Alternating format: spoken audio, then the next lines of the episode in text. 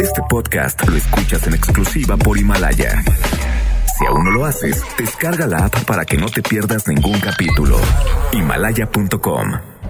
MBS Noticias presenta a Víctor Sánchez Baños, el trasfondo de la política y los negocios.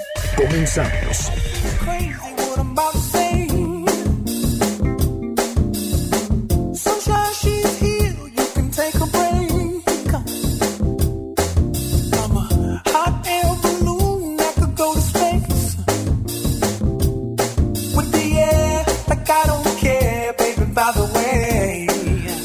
Hola, ¿qué tal? ¿Cómo están? Muy buenas noches. Los saludo con mucho afecto. Soy Víctor Sánchez Baños en MBS Radio a través de la frecuencia 102.5 de FM desde la Ciudad de México. Acompáñanos durante una hora para que juntos analicemos y discutamos de información de los asuntos de poder y dinero. ¿Qué leerás y escucharás mañana? Están conmigo Bernardo Sebastián. Con el gusto de estar este viernes con ustedes también. Carmen de Lagadillo. ¿Qué tal? ¿Cómo están? Muy buenas noches. Debate. Comunícate. Comenta a Víctor Sánchez Baños en MBS, Twitter, arroba B. Sánchez Baños y arroba MBS Noticias. Y gracias a Dios que es viernes, ya, y viernes de quincena. Y además, cuidado, eh, cuidado, cuidado, es, el buen fin, ya me inició el buen fin, y pues tengan mucho cuidado porque porque deben tener eh, su dinero, lo que acaban de ganar, algunas veces, algunos les han dado ya parte del aguinaldo y es importante que lo cuiden. Es importante que revisen todo aquello que les van a proporcionar, que les marcan como ofertas. Es muy importante también que no nada más vayan, se vayan con la finta de los meses sin intereses, que al final de cuentas tienen que pagarlos, sino que les respeten todas las ofertas que hay. Y ya hay dos casos, dos casos de grandes centros comerciales en donde pues una televisión que valía aproximadamente 20 mil pesos, dos se vendieron en dos mil pesos. Pero el caso extraordinario es que una que costaba 30 mil pesos se vendió en tres pesos con 23 centavos. Bernardo Sebastián, ¿qué vas a decir?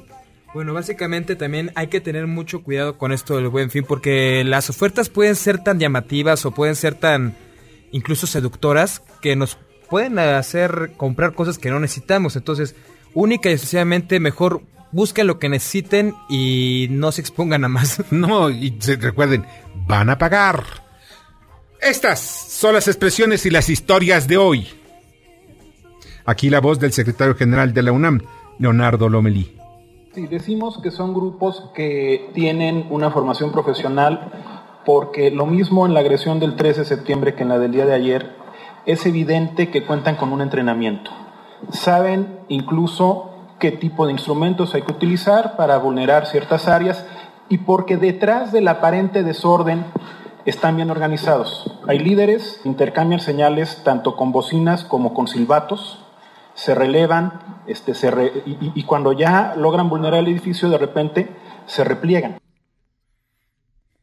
Y también escuchamos a Néstor Martínez, quien es el, el, director de comunicación social de la UNAM. Y como lo mencionamos ayer en este programa, es muy claro que quienes descalifican todo tipo de manifestaciones femeniles con el abuso y las violaciones y los asesinatos son precisamente estos encapuchados, estos personajes que no dan la cara, se visten de negro, ¡ay, qué temibles son! Y de pronto llegan con bombas Molotov, destruyen cristales, se meten en la UNAM, destruyen, roban una librería. Qué bueno, por cierto, me da gusto que, aunque son destructores, cuando menos lean Qué bueno, los felicito en ese sentido, pero lo que no puedo felicitar y lo que no puedo tolerar como ciudadano es que destruyan la universidad, que destruyan las instalaciones que después tenemos que volver a pagar. Eso es un hecho ledesnable, es un hecho reprochable 100%. Miren ustedes, y lo que dice precisamente Lomelín, que es el, el, secretario general de la UNAM, están plenamente identificados. Seguramente en la UNAM ya saben quiénes son, y por esa razón también se cubren los rostros. Necesitamos los nombres de quiénes son estos tipos que se dicen que son anarcos, pero no lo son. Son gente que trae otro interés diferente al de la UNAM. Son tipos que traen otro interés diferente a los intereses del pueblo de México, intereses de todos los mexicanos. Actúan como dice el secretario general, con disciplina, Sí es cierto, lo ves cómo llegan en las falanges. Las falanges romanas, ¿cómo llegaban?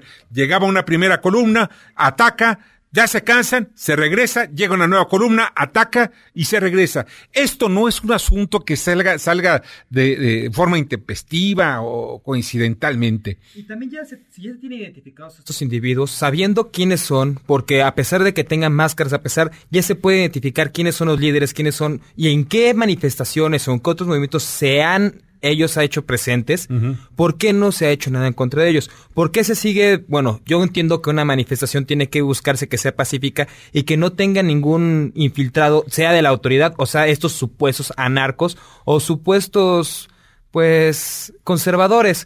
Pero hoy tenemos que entender que tienen que haber ciertas garantías también en las manifestaciones. Esta manifestación que se dio en Ciudad Universitaria era para algo muy, muy indispensable, que eso... Noble. Algo más que no, noble, es indispensable, que haya respeto hacia todos los individuos, en particular hacia aquellos que no están en, las mismas condiciones porque son estudiantes. Son mujeres. Son mujeres. Son gente que va con la necesidad de aprender, de buscar una nueva posibilidad para ser mejores en este país.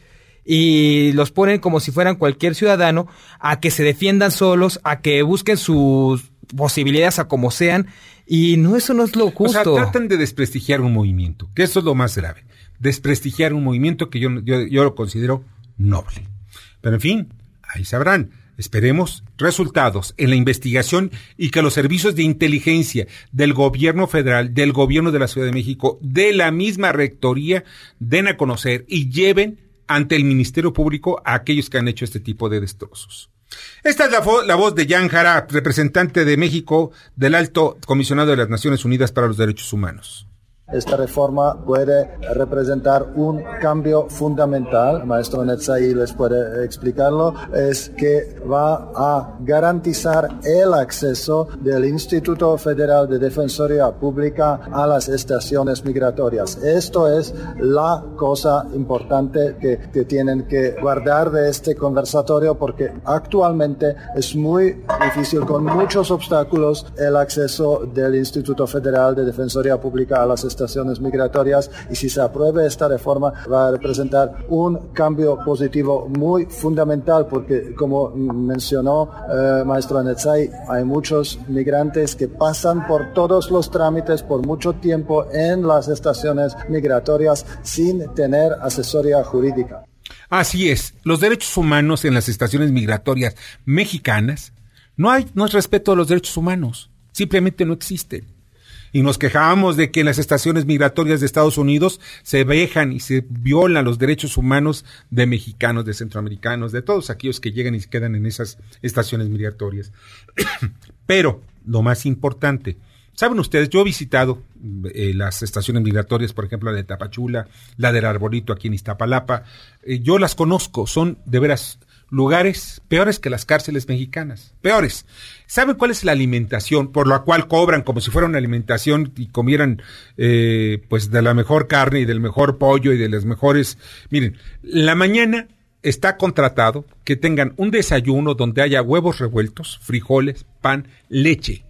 La comida es pollo, huevo con una ensalada y agua o, agua fundamentalmente de sabores. Y en la noche la cena es incluso pan de dulce con leche y en el caso de los niños deben tener leche que, sean suplementos a la leche materna, en el caso que sea necesario. ¿Saben qué es lo que les dan? Dan dos comidas. Bueno, si es que llamarlos comidas. Les dan arroz. Cuando les va bien, les dan arroz con frijoles. Y eso sí, agua. No, sé, algunas veces han enfermado del estómago. ¿Por qué? Porque los tienen en condiciones realmente infrahumanas y todavía llegan a decirnos que pues, bueno. Y miren, esto no ha cambiado en la cuarta transformación, que es lo más grave. Esto viene desde la época, desde, más bien desde Vicente Fox, yo conocí esos lugares, estaban llenos de porquería. No es posible. Si nosotros nos quejamos de lo que pasa fuera del país, nosotros también en nuestra casa debemos limpiarla. Y es necesario que se limpie totalmente el Instituto Nacional de Migración. Ya renunció en, la administración de, Andrés Manuel López Obrador un director del INI, del INI, el Instituto Nacional de Migración. Pero no es suficiente. Necesitamos cambiar. Algo que está de miedo y de terror es que no se tiene ni siquiera el número de cuánta gente está en estos centros. No saben cuánta gente entra a nuestro país Eso, ese principio. Tenemos que poner una, hay que robustecer nuestras fronteras para poder identificar cuántos llegan, en qué condiciones llegan, porque también estamos vulnerando nuestra salud como economía y como ciudadanos. Eso está afectando al tejido social porque no podemos ver a estas personas y no querer hacer algo por ellos. Y además, por eso se han fugado, fugas masivas. Han sido secuestrados muchos de ellos. Camiones enteros han sido secuestrados y no se sabe nada. Secuestrados muchos cubanos y chinos. ¿Por qué? Porque llevan dinero en los bolsillos. De verdad, es una cosa espantosa. Miren, ya está en la línea telefónica, le agradezco muchísimo a Uriel Carmona, quien es el fiscal general de justicia del estado de Morelos. Uriel, ¿cómo estás? Muy buenas noches y gracias por contestarnos la llamada. Con mucho gusto, a tus órdenes. Uriel, bueno, eh, ya se sabe, y porque ya casi todo el mundo ya lo, dio a conocer desde las 5 de la tarde, 6 de la tarde, que fueron rescatados el, el rector, el ex rector de la Universidad Autónoma del Estado de Morelos y su esposa. Alejandro Vera fue rescatado por agentes de la Policía Judicial del Estado, bien, de agentes ministeriales del Estado de Morelos y también de de la Fiscalía General de la República. Me gustaría muchísimo que nos hagas el favor de decirnos, ellos fueron secuestrados precisamente en donde está la pera, ¿verdad? En la, en la autopista México, México-Cuernavaca. No, no fue precisamente ahí, es en un punto cercano, en la carretera este, que da Cuernavaca-Cuautla, la autopista precisamente a la altura, a la altura del poblado de Ocuituco. Sí. Es en la zona de Huastepec, Morelos. Es la autopista, este paga esa, esa zona también. Así es. Sí. Ahí es donde el antier por la noche este, tuvieron una avería mecánica en su vehículo donde viajaba eh, el rector, el ex rector con su esposa y bueno, ante esa vulnerabilidad pues fueron sorprendidos por esta, esta banda de plagiarios quienes los privan de la libertad y afortunadamente la familia decidió denunciar de manera inmediata, lo que nos permitió pues iniciar las investigaciones y, y pues concluir con un operativo de rescate exitoso en el cual ningún integrante del personal de, de, de la Fiscalía de Morelos, de la Unidad Antisecuestros, ni de la gente que nos apoyó, de la, de la Agencia de Investigación Criminal de FGR resultaron lesionados me, me adicionan, ya me aclaran que sí hubo un, par de disparos por parte de, los delincuentes en contra del personal de policía, pero afortunadamente todos están ilesos. Sí. Y, y bueno, el rector y su esposa gozan de buena salud, ahorita están precisamente siendo atendidos en nuestra área de, de, clínica, ¿no? Claro. Entonces, este, pues damos buena cuenta a la sociedad eh, con un asunto donde no hubo impunidad en este caso. Qué bueno, Uriel. Uriel, eh, una un aspecto importante. Ellos cuando se comunicaron con la familia se decían miembros del cártel Jalisco Nueva Generación. ¿Es cierto? No, no los tenemos este, identificados como tal. Sí. Es una es una banda que se dedica al, al, delito de secuestro, pero no tenemos elementos objetivos, cuando menos no todavía, para poder establecer que se trate de esa organización criminal sino de una diversa que opera en la región oriente del estado de Morelos, límites con Puebla y Estado de México.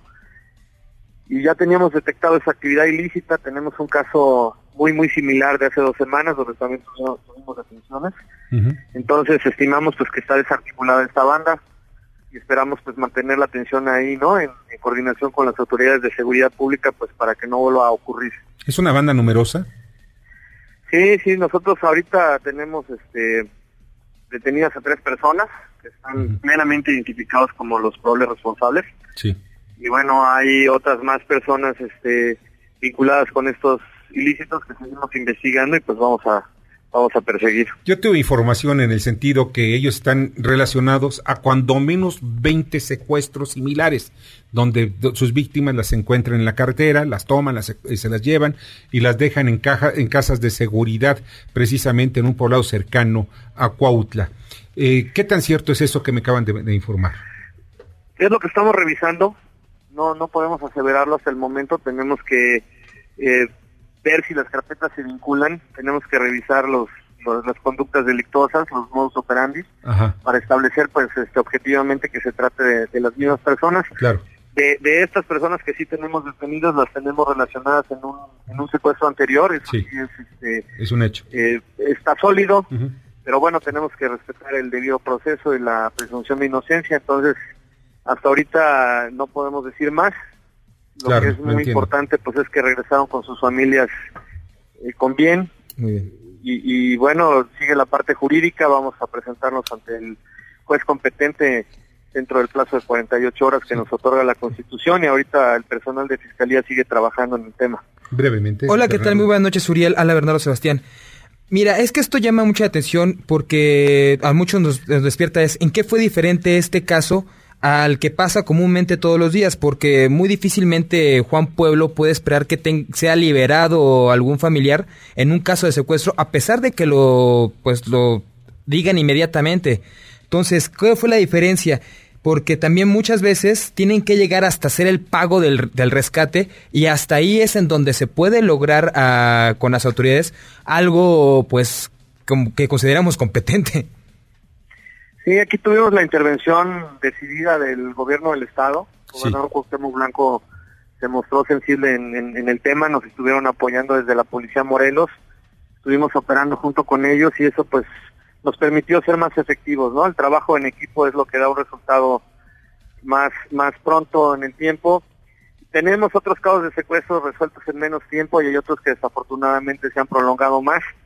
Pero bueno, así es como resultó. ¿Como cuántos este, secuestros tienen ustedes ahorita registrados? O sea, de, que estén en estos momentos eh, detectados o denunciados.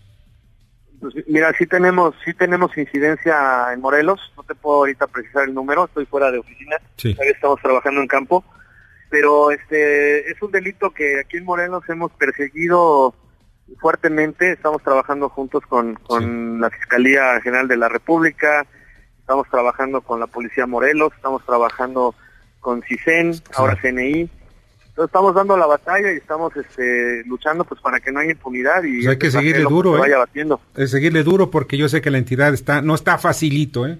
Uriel, te agradezco muchísimo que hayas estado con nosotros. Al contrario, gracias por el espacio. Un fuerte abrazo y muchas gracias. Y qué bueno que se resuelva este asunto rápidamente. Uriel Carmona, fiscal general de justicia del Estado de Morelos. Vamos a unos mensajes. Escuchas a Víctor Sánchez Baños. Vamos a una pausa y continuamos. Este podcast lo escuchas en exclusiva por Himalaya. Víctor Sánchez Baños en MBS Noticias. Continuamos. Ahora vamos con el dato útil. Cada año decenas de personas mueren en el mundo por accidentes de tráfico. Según cifras del INEGI, a nivel nacional se redujo el número de fallecidos y lesionados en México. Debate. Comunícate. Da tus opiniones a Víctor Sánchez Baños en MBS. Teléfono en cabina 5566 1025. Muchas gracias, gracias de que están con nosotros en MBS Radio y vamos, pasamos precisamente a aquel comentario sobre la ecología. Vamos creando conciencia con Fernanda Musquiz. Adelante, Fernanda. Creando conciencia. Yo soy Fernanda, Fernanda La mariposa monarca, Danaos leximus. Ya que estamos en la víspera de la llegada de esta hermosa especie a nuestras tierras mexicanas, les cuento que las mariposas monarca nacen en huevos, de los que eclosionan en forma de larva alimentándose de la cáscara de este y de las plantas de algodoncillo sobre las que nacen. Así van engordando hasta convertirse en orugas. La siguiente fase es la de una crisálida. Aquí las orugas crean una dura bolsa protectora que las rodea para después de un tiempo emerger como adultos, con esos hermosos colores negro, naranja y blanco que tanto las caracterizan. Su colorido patrón, aparte de permitirnos la fácil identificación, también les sirve para mandar una señal a todos los depredadores de que el insecto es venenoso y que sabe muy mal. Las mariposas monarcas son muy conocidas por la increíble migración masiva que hacen cada año. Es una de las migraciones más largas y numerosas en el mundo de los insectos y además cada generación migratoria, o sea, los mismos individuos, hacen este recorrido ida y vuelta una sola vez. Para cuando comienza la migración de la siguiente generación, otras ya habrán vivido y muerto. Es increíble que a pesar de esto, de alguna forma, las nuevas generaciones ya conocen el camino al nacer y siguen las mismas rutas e incluso en ocasiones vuelan al mismo árbol. ¿No te parece increíble el reino animal? Acompáñame el siguiente viernes para seguir hablando de esta y otros polinizadores y la importancia de ellos en nuestro planeta. Ya sabes que puedes seguirme en mis redes como Muchas gracias, te agradezco mucho, Fernanda Musquiz. Y de verdad es interesantísimo lo de la mariposa monarca. Vamos al resumen informativo. Carmen Delgadillo, la sesión de San Lázaro suspendida hasta el miércoles. La presidenta de la Cámara, Laura Rojas, y el coordinador de Morena, Mario Delgado, negaron que haya problema legal por no cumplir con el plazo que vence hoy, porque los egresos del 2020 están blindados en términos jurídicos. Miren, no fue viernes, sábado, domingo, lunes, martes, fue, fueron hasta el miércoles. Eso es tener un reloj legislativo. No, no, no, yo quiero uno de esos porque no sé, debe ser maravilloso. Olvídense, es mejores que los relojes atómicos, mejor y además legal, que es lo más importante. Pero en fin, Monreal propone renovar a todos los consejeros de la Comisión Nacional de Derechos Humanos. Ya renunció la mitad de los integrantes del Consejo Consultivo, por lo que sugirió que de una vez haga lo mismo el resto. Mañana se asume la nueva titular Rosario Piedra. Bueno, el que robó poquito, hay orden de aprehensión contra la JIN. El exalcalde de San Blas no se presentó a las audiencias programadas en el Centro Regional de Justicia Penal de Nayarit porque dijo que tiene hepatitis. Y pues la Suprema Corte otorga suspensión otra al Bronco.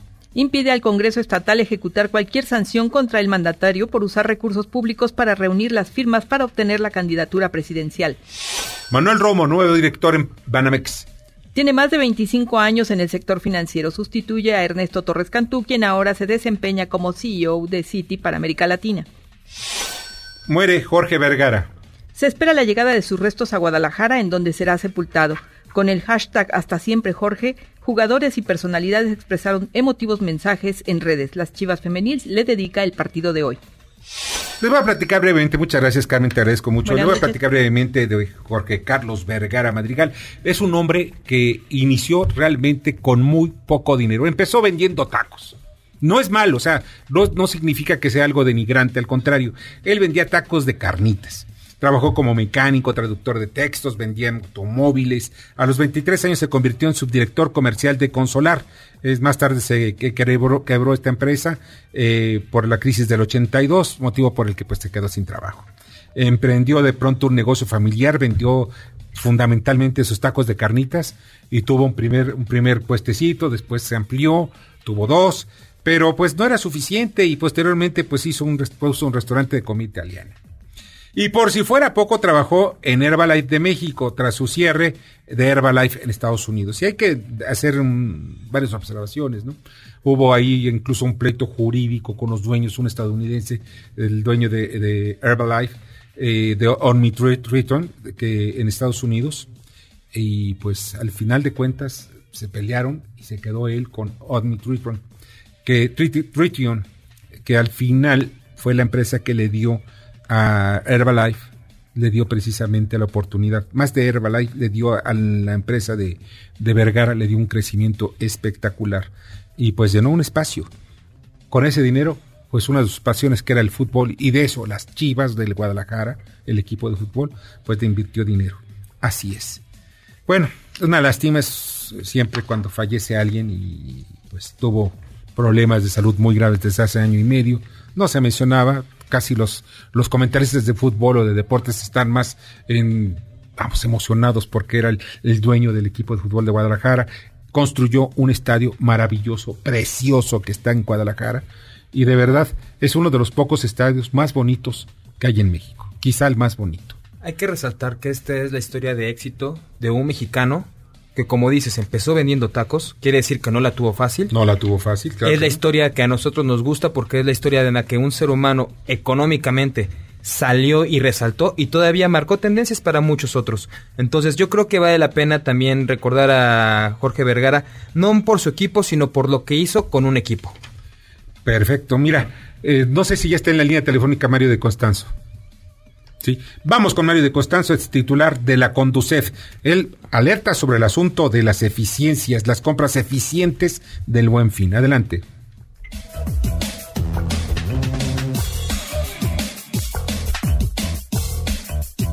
Víctor, muy buenas noches. Un saludo a ti y a todo el auditorio. Pues el día de hoy prácticamente se puede decir que inició este fin de semana el llamado Buen Fin. En este fin de semana, pues los comercios adheridos a este evento, pues ponen eh, ofertas y, dan facilidades, ofertas, compras a plazos de diferentes artículos. Hay que recordar eh, que si bien es cierto, eh, tenemos que realizar un consumo, este consumo tiene que ser eficaz y eficiente. Algunas recomendaciones para no sobreendeudarnos y para tener cuidado con el manejo de nuestras tarjetas de crédito. Primero que todo, recordar que una compra a meses sin intereses pues significa un pago manejable eh, que, los, que lo podemos palear a, través del tiempo. Muchas compras a meses sin intereses pues eh, pueden desbalancear nuestras finanzas. Recordemos tener a la mano los números para eh, reportar un robo o un extravío de nuestra tarjeta de crédito o débito y recordar que no es sino hasta que la reportamos cuando tenemos el número de folio cuando el banco eh, ya eh, toma la responsabilidad sobre el mal uso de la tarjeta, no antes. Por eso es muy importante tener estos números a la mano. Recordemos eh, que el NIP es un tema personal, no compartamos el NIP de nuestra tarjeta de crédito o débito, no aceptemos ayuda de extraños en los cajeros automáticos y desde luego cuidemos eh, bien nuestras finanzas para no hacer de este buen fin un mal principio del próximo año.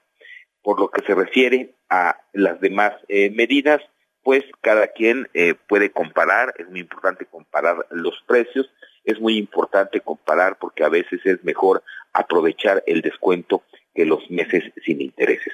Eh, pues por esta semana este sería mi comentario, deseándoles a todos un buen fin de semana y siempre recordando que el consumo debe ser eficaz y eficiente. Escuchas a Víctor Sánchez Baños. Vamos a una pausa y continuamos. Este podcast lo escuchas en exclusiva por Himalaya. Víctor Sánchez Baños en MBS Noticias. Continuamos. Ya regresamos con el dato inútil. El tercer domingo de noviembre se celebra el Día Mundial en recuerdo de las víctimas de accidentes de tráfico, además de que es el Decenio de Acción para la Seguridad Vial 2011-2020. Debate. Comunícate. Comenta a Víctor Sánchez Baños en MBS, Twitter, arroba B. Sánchez Baños y arroba MBS Noticias. Música ochentera para que entren en el ritmo, se muevan, suelten todo el cuerpo, lo pongan blandito y sepan pues ya estamos ya en viernes, viernes de quincena, viernes de buen fin, cuidado, cuidado con el salario. Recuerden que todavía no se termina el año, falta Navidad, faltan los Reyes, en fin, ya ustedes sabrán, cada quien es responsable de su bolsillo.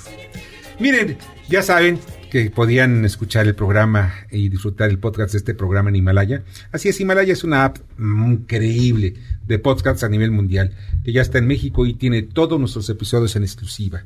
Disfruta cuando quieras de nuestros episodios en Himalaya, no te pierdas un solo programa. Solo baja la aplicación para iOS y Android o visita la página de internet himalaya.com para que nos escuches por ahí. No se los olvide. Himalaya.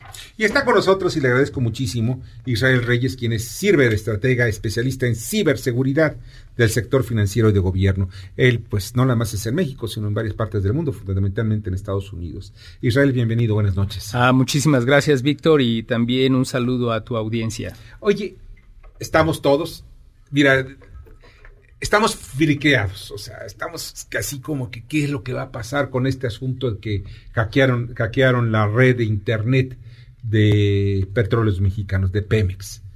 ¿Esto qué implicaciones tiene? Porque yo cuando veo esto es que hubo un hueco donde se metieron ahí intrusos buscando información, la secuestraron y le pidieron al gobierno de México, a través de petróleos mexicanos, un, eh, un rescate de casi 6 millones de dólares. Estamos hablando de no sé qué número de bitcoins, pero pues son más de 5 millones de dólares. Sí, efectivamente. Fíjate que es alarmante los ciberataques en México y también en todas las partes del mundo. Como lo comentábamos, en Inglaterra el sector salud fue hackeado, Federal Express, ah, en Estados Unidos el National Security Agency fue hackeado en el 2015 y del cual robaron muchas herramientas que son consideradas como cyber weapons, como herramientas, este, armas cibernéticas. lo preocupante aquí en México es de que tenemos una gran vulnerabilidad. México depende de tecnología de otros países, es decir, no tenemos soberanía ni independencia tecnológica. Eso nos deja un espacio. Ah, muy vulnerable. También el otro punto es de que no estamos desarrollando el talento nacional. En México tenemos muy pocos especialistas, muy pocos expertos en esta área y eso es una preocupación. También necesitamos una agencia nacional de ciberseguridad que pueda atender estos casos, estos problemas. Mira, históricamente hablando aquí en México, en los últimos tres años, los ciberataques se han disparado sin control. Recordemos que en el 2017 hackearon a Banorte, después a Banjico, después a Banco del Bajío, después al SPEI, al Sistema de Pagos Electrónicos Interbancarios, y ahorita ya tenemos Pemex.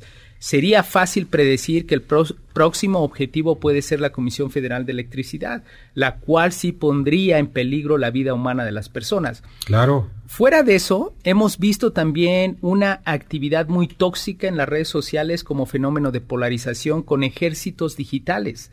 Entonces, lo que hemos observado como en Lituania, Estonia, Georgia, Ucrania, en conflictos sociales por intereses geopolíticos, que se procede con una polarización, una operación psicológica de polarización y después se hacen hackeos a la infraestructura crítica. Eso produce y conlleva a un golpe de Estado digital o a un golpe de Estado blando. Yo estoy sumamente preocupado porque nos falta mucho por hacer y aquí hay que aclararlo y hay que aclararlo bien. Sí. Esta es una responsabilidad compartida entre el sector gobierno, el sector privado y el sector público. ¿Esto qué significa? O sea que al final de cuentas tienen que unirse los tres para poder lograr un objetivo que es blindar todo lo que son las todas las estructuras de, de Internet en el país. Hay algo que a mí me llamó la atención. Dice el gobierno, a través de la Secretaría de Seguridad Ciudadana, Alfonso Durazo, del, de la misma Secretaria de Energía, el que no aparece por ningún lado es el director de Pemex, ¿no? Octavio Romero. Pero pues eso al final de cuentas ya, ya no tiene importancia. Pero sí Rocío Anale, que es la Secretaria de Energía, que dice, no, no pasa nada, no, no, no, todo está asegurado. Sin embargo, yo sé que están utilizando sistemas a la antigüita, libretitas, para tratar de llevar el control de lo que se le entrega a las gasolineras, de lo que se entrega o se recibe de, petróleo en varias partes del país. ¿Esto qué nos dice al final de cuentas? Mira, yo tuve la, coincidencia en el 2017 de hacer un análisis de vulnerabilidad en Pemex y descubrimos muchas variables que podrían ser explotadas. En su momento hicimos el reporte y lo entregamos, pero al parecer no se dio cumplimiento o seguimiento en el 2017 a esas vulnerabilidades y bueno, aquí está la causa. Aquí lo, lo, preocupante es que si nosotros no tomamos esto como lecciones para aprender y seguimos con un vacío marco jurídico, sin una Agencia Nacional de Ciberseguridad, no vamos a estar preparados para otro ataque sincronizado en infraestructura crítica. Mira, la comunidad de inteligencia, precisamente en México, ha detectado un incremento del 300% en el ataque de ransomware, que es el secuestro de información. Se ha disparado de mil incidentes diarios a cuatro mil incidentes diarios. Nosotros obtuvimos la estadística, los datos, a través del análisis en las transacciones de bitcoins. Ahora, como aquí no hay un marco jurídico, las empresas que son víctimas de secuestro de información no tienen obligación de decir esos datos, porque también vulnera la credibilidad de dichas empresas. ¿Qué pasaría si tu banco te dice tu información fue secuestrada y no tengo idea de lo que tú tienes? O que ya está en el dominio público, ¿no? O sea, ya saben cuánto ganas, cuánto en qué gastaste y lo que es todavía peor, la información que la tiene ya el fisco. Sí, sí, y acuérdate que en esta era digital y tecnológica, el the most valuable asset is data. El activo de más valor es la data, es la información. Quien tiene la información tiene el poder. Israel, y precisamente con esto, entonces tenemos que creer que Pemex hoy en día está vulnerable en, en, muchos otros aspectos aparte del cibernético, ya que se tiene esa información en manos de individuos desconocidos Pues sí, o sea, ese, eso es lo triste y eso es lo lamentable porque es lo mismo que vimos con el National Security Agency. Oye, por otra parte, y esto ya es muy, muy importante destacar, ¿qué es lo que les queda? Invertir en seguridad. ¿Pero cuánto cuesta? Efectivamente, no es solamente una inversión, es una preparación. Como lo mencioné, necesitamos desarrollar el talento mexicano, crear especialistas en ciberseguridad, necesitamos trabajar con el sector educativo, sector gobierno, sector privado y sector público. Sí se requiere una inversión, sí se requiere preparación. ¿Cómo de cuánto estamos hablando? Por ejemplo, para Pemex. Pues un estudio de geofísica donde te dice dónde son los yacimientos, que es la información estratégica, tiene alto valor. Es lo que te da tu competitive advantage. Entonces, imagínate a, Coca-Cola, la hackean y le quitan la receta. Entonces, estás perdiendo todo tu futuro capital.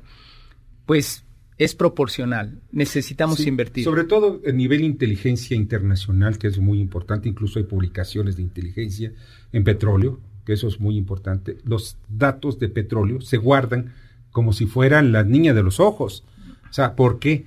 Porque esto influye en los precios internacionales del petróleo, influye en las relaciones con la OPEP, influye en las relaciones con los mercados spots en el caso de, de Rotterdam, en fin. O sea, estamos hablando de toda una red muy importante de comercialización que esto puede disparar un centavo el precio, el precio del petróleo o bajarlo, subirlo y esto representa miles de millones de dólares.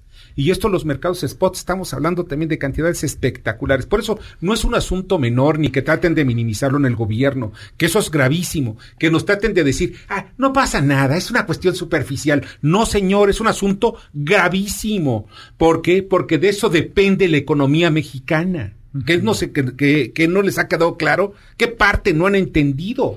Fíjate que en esa parte, por eso yo insisto en esa responsabilidad compartida tanto del sector privado, el sector público y el sector gobierno. Y este hackeo a Pemex lo está siguiendo más de cerca Inglaterra, Estados Unidos, por, por esta situación, porque es sector energético. Y como bien lo dices, en algún momento afecta. De hecho, yo presiento que la próxima crisis financiera que exista no va a ser precisamente por la caída de valores convencionales, sino más bien por un ataque cibernético a sector energético. La guerra que está dándose ya. La nueva guerra, la, nueva, era digital. Efectivamente. Totalmente. Imagínate atrapar los sistemas de inteligencia política, los sistemas de inteligencia militar. Mira, imagínate si estamos descobijados, nos va a dar una pulmonía. Israel, te agradezco muchísimo que hayas estado con nosotros. Muchísimas gracias. Te esperamos pronto. Y un saludo a tu audiencia. Qué amable eres. Israel Reyes, ciberestratega especialista en ciberseguridad del sector financiero y de gobierno. Muchas gracias. Daniel Paulino, ¿qué nos tienes hoy?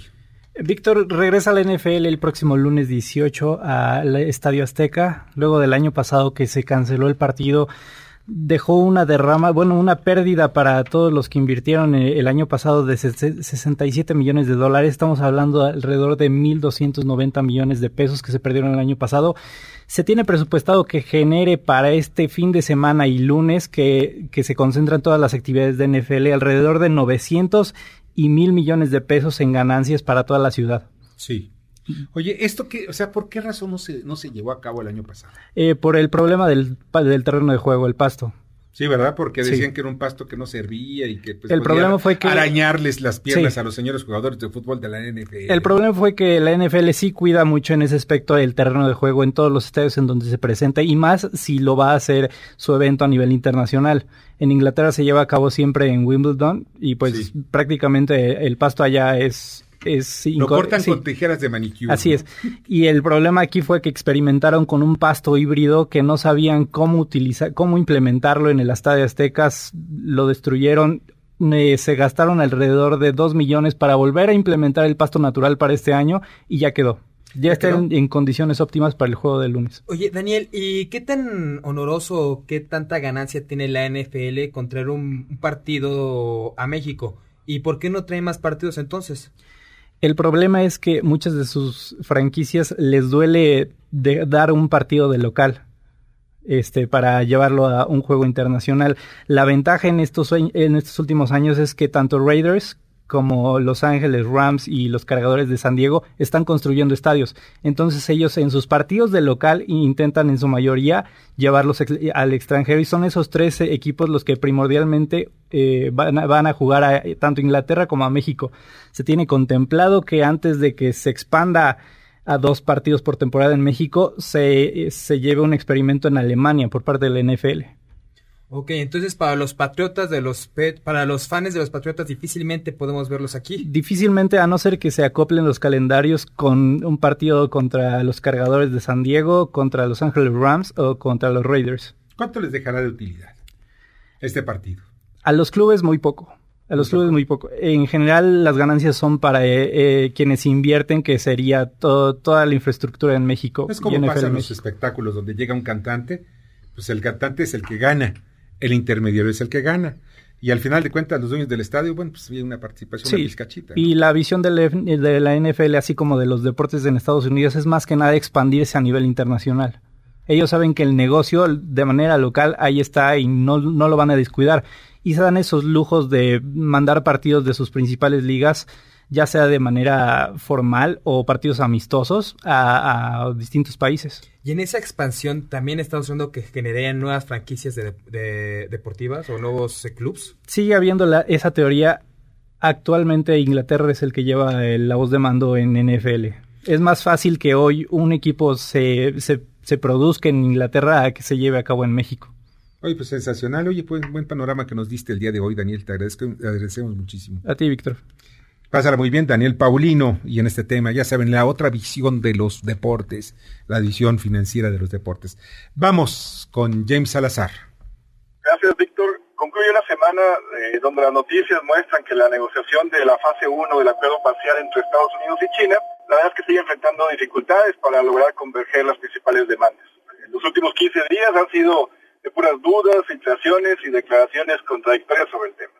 A pesar de ello, pues hay optimismo en que los, dos países van a seguir avanzando en esta fase 1, pero las complicaciones pues, son una muestra de, de esta, la dificultad que es lograr una solución definitiva al conflicto comercial.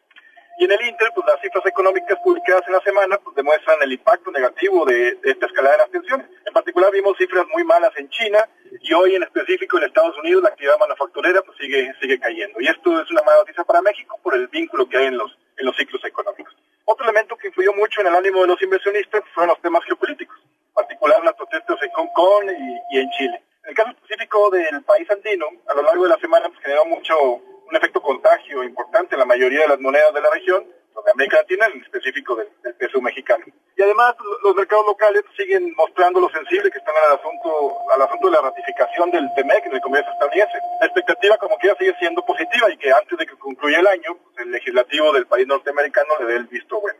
Así, Víctor, amigos del auditorio, la Bolsa de Valores y la Moneda de México finalizaron la jornada de hoy con ganancias, aunque en el balance semanal ambos mercados concluyeron con caídas. Así el peso mexicano se ubica en 19.18 el mayoreo y la cotización de la bolsa en 43.392 unidades. Hasta aquí la relatoría de lo acontecido. Buen fin de semana. Escuchas a Víctor Sánchez Baños. Vamos a una pausa y continuamos. Este podcast lo escuchas en exclusiva por Himalaya. Víctor Sánchez Baños en MBS Noticias. Continuamos. Continuamos con el dato feo. En la Ciudad de México, según las cifras más recientes del INEGI, el número de accidentes se incrementó. La ONU ha alertado que nuestro país es el séptimo lugar mundial por el número de muertos y lesionados en accidentes de tráfico. Facebook, Instagram y LinkedIn. Víctor Sánchez Baños. Tu voz se escucha en la radio.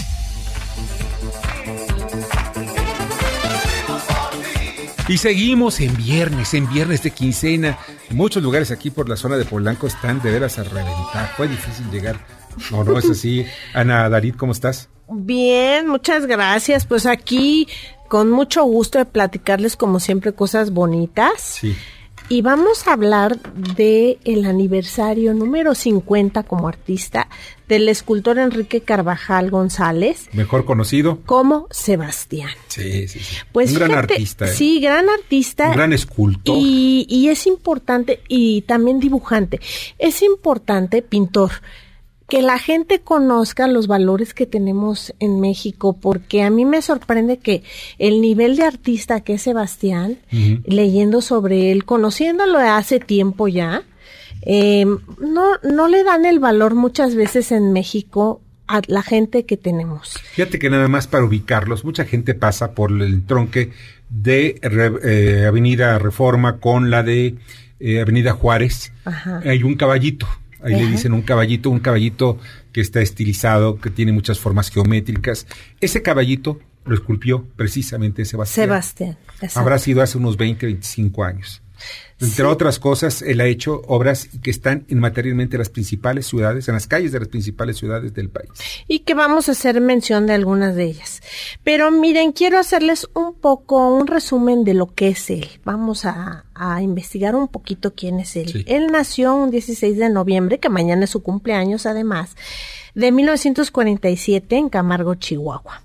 Estudió en la Escuela Nacional de Artes Plásticas de la Universidad Nacional en la UNAM.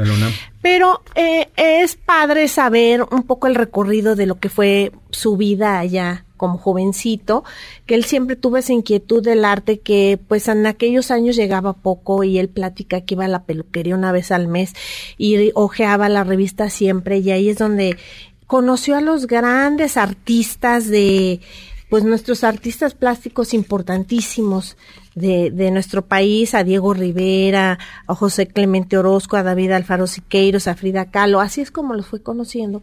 Pero era un chamaquito cuando ya ellos ya eran las grandes figuras. Sí, sí, por supuesto, pero ahí es donde pues él empieza a tomar toda esa pasión y ahora vamos, él lo reconocemos por su escultura monumental geométrica, que eso es lo que él hace eh, prácticamente y además que pinta, pero pues se, ha reconocido mucho más pues por toda aquella escultura gigante que tiene. Y un poco hablar ayer eh, regresando me voy a regresar al evento de ayer en donde estuve en la cena de, de pues celebrando sus 50 años que fue una fiesta muy ecléctica muy divertida en donde se vieron personajes de todo tipo no desde desde personajes de la 4T Ajá ¿no? Una Jacob Polensky, hasta el, un Pablo Montero que cantó precioso, estuvo la Sonora Santanera, hubo artistas de la farándula, hubo gente también, empresarios importantes, entonces lo acompañó un, un grupo de gente muy interesante, éramos como 200 personas, y, y aquí hay un punto que quiero recalcar, que se estuvo buscando un espacio, en donde se hiciera la celebración de su aniversario. Y curiosamente, buscando en diferentes museos, nadie proporcionaba sus instalaciones. Eso realmente a mí me molesta porque pues estamos de acuerdo en que no están apoyando mucho el arte, pero tienen que reconocer a una figura tan importante que es reconocida en otros países. Por ejemplo, Sebastián ha hecho más de 160 eh, exhibiciones en todo el mundo, ha hecho sus exposiciones individuales en países casi en todo el mundo. En Japón, por ejemplo, eh, fue un éxito. No, y en Japón lo adoran, o sea, ha reconocido, ha, ha recibido premios muy importantes y ha ganado concursos incluso de esculturas que simbolizan las ciudades, son los símbolos de las ciudades. Aquí en el Estado de México, pues hizo pues eh, el polémico este coyote, tiene varias esculturas en el Estado de México que, que pues han vestido nuestras avenidas, nuestras plazas públicas. Tenemos, por ejemplo, en todos los estados de la República, en muchos estados tienen Tamaulipas, en Hidalgo, en Chiapas, en Chihuahua. Entonces, y ahora San Antonio presenta más de 100 esculturas del artista en homenaje de sus 50 años. Entonces, realmente es importante que conozcan su obra, yo los invito a que la conozcan. Tiene eh, pues esculturas desde la chiquita, la mediana y la monumental. Y pues él realmente es innovador en ese tipo de esculturas en Latinoamérica y como escultor es muy reconocido, muy premiado. Eh, pertenece a muchísimas ¿Sabes cuál es el único problema que yo veo de Sebastián? El único. Es un gran artista un gran artista, es que las nuevas generaciones no tiene presencia todavía. O sea, ¿por qué? Porque yo me acuerdo hace 20 años, tenía una fuerte presencia en todos lados, Sebastián. Y ahora lo veo que los jóvenes le preguntas, oye, ¿quién es Sebastián? Eh, ni idea, ni idea. Y tenemos aquí un muchacho de 24 años que no lo conocí. Pues yo creo que ahí hay una, una falta también en la educación que estábamos recibiendo en los colegios, ¿no? Mira, hablando de Japón, en Japón eh, eh, recibió el Superior Prize que le otorgó el Hakome Open Air Museum de Japón dentro del homenaje de Henry Moore, por ejemplo. Entre muchas cosas, pertenece a muchas agrupaciones y pues francamente creo que los mexicanos tenemos que reflexionar, conocer más los valores que tenemos. Tenemos muchos valores. Ajá. A ver si viene por acá de Sebastián. Sí, ya hablé con él y ya nos dijo que la próxima semana. Entonces, eh, disfruten mucho su viernes. Eh, yo le mando una felicitación de Poder y Dinero de parte de Víctor y de todos nuestros compañeros. Que siga adelante, que sea un ejemplo para nuestros mexicanos jóvenes y que en México hay gente de mucho valor. Les mando un beso. Innovar, que es lo más importante. Exactamente, soy Adalidana en mis redes sociales y pues ahí nos vemos prontito el próximo viernes. Besos y gracias, Víctor. Que le ser muy bien. Muchas gracias, Ana, te agradezco muchísimo. Vamos a las problemas políticas, político-financieras que leerán ustedes el día de mañana. Julio Brito.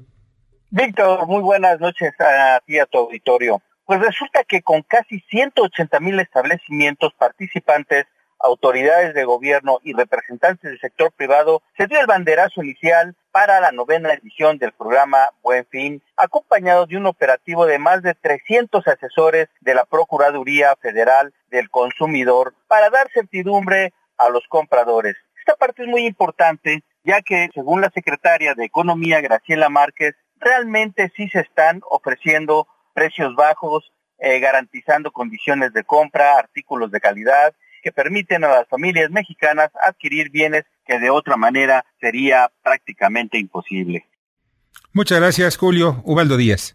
Hola, Víctor. En los casos que aparecerá en el diario La Razón, hablo sobre esa elección tan putrefacta de la presidenta de la Comisión de Derechos Humanos. Por vía rápida, dice Ricardo Monreal, que hay que cambiar o aceptar las renuncias de todos los los consejeros de la Comisión Nacional de Derechos.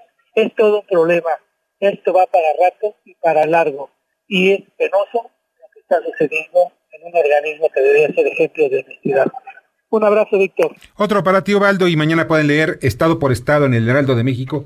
Es la columna que yo escribo sobre una reflexión sobre el estado de Chihuahua, sobre los drones en, Nuevo León, eh, pues también los potentados Tello y Narro en China que están viajando, Adán López en Tabasco, en fin, todo lo que puede ser un análisis general de lo que pasa en los estados. Y ya van 3-0 ganando México a Panamá.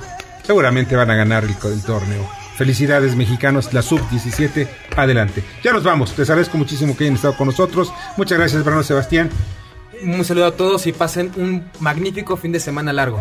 Muchas gracias en la producción, Jorge Romero, en la información, Carmen Delgadillo, en la asistencia de redacción, Fernando Moxuma, en los controles, Michael Amador. Soy Víctor Sánchez Baños, deseo que tengan un sensacional viernes y tengan cuidado con su salario con el buen fin. ¿eh? Las opiniones vertidas en este programa son única y exclusivamente de estricta responsabilidad de quien las expresa. MBS Noticias presentó a Víctor Sánchez Baños, el trasfondo de la política y los negocios. MBS 102.5 XHMVS FM. Número de autorización para concursos multimodales. DGRTC, diagonal 1517, diagonal 19. Este podcast lo escuchas en exclusiva por Himalaya. Si aún no lo haces, descarga la app para que no te pierdas ningún capítulo. Himalaya.com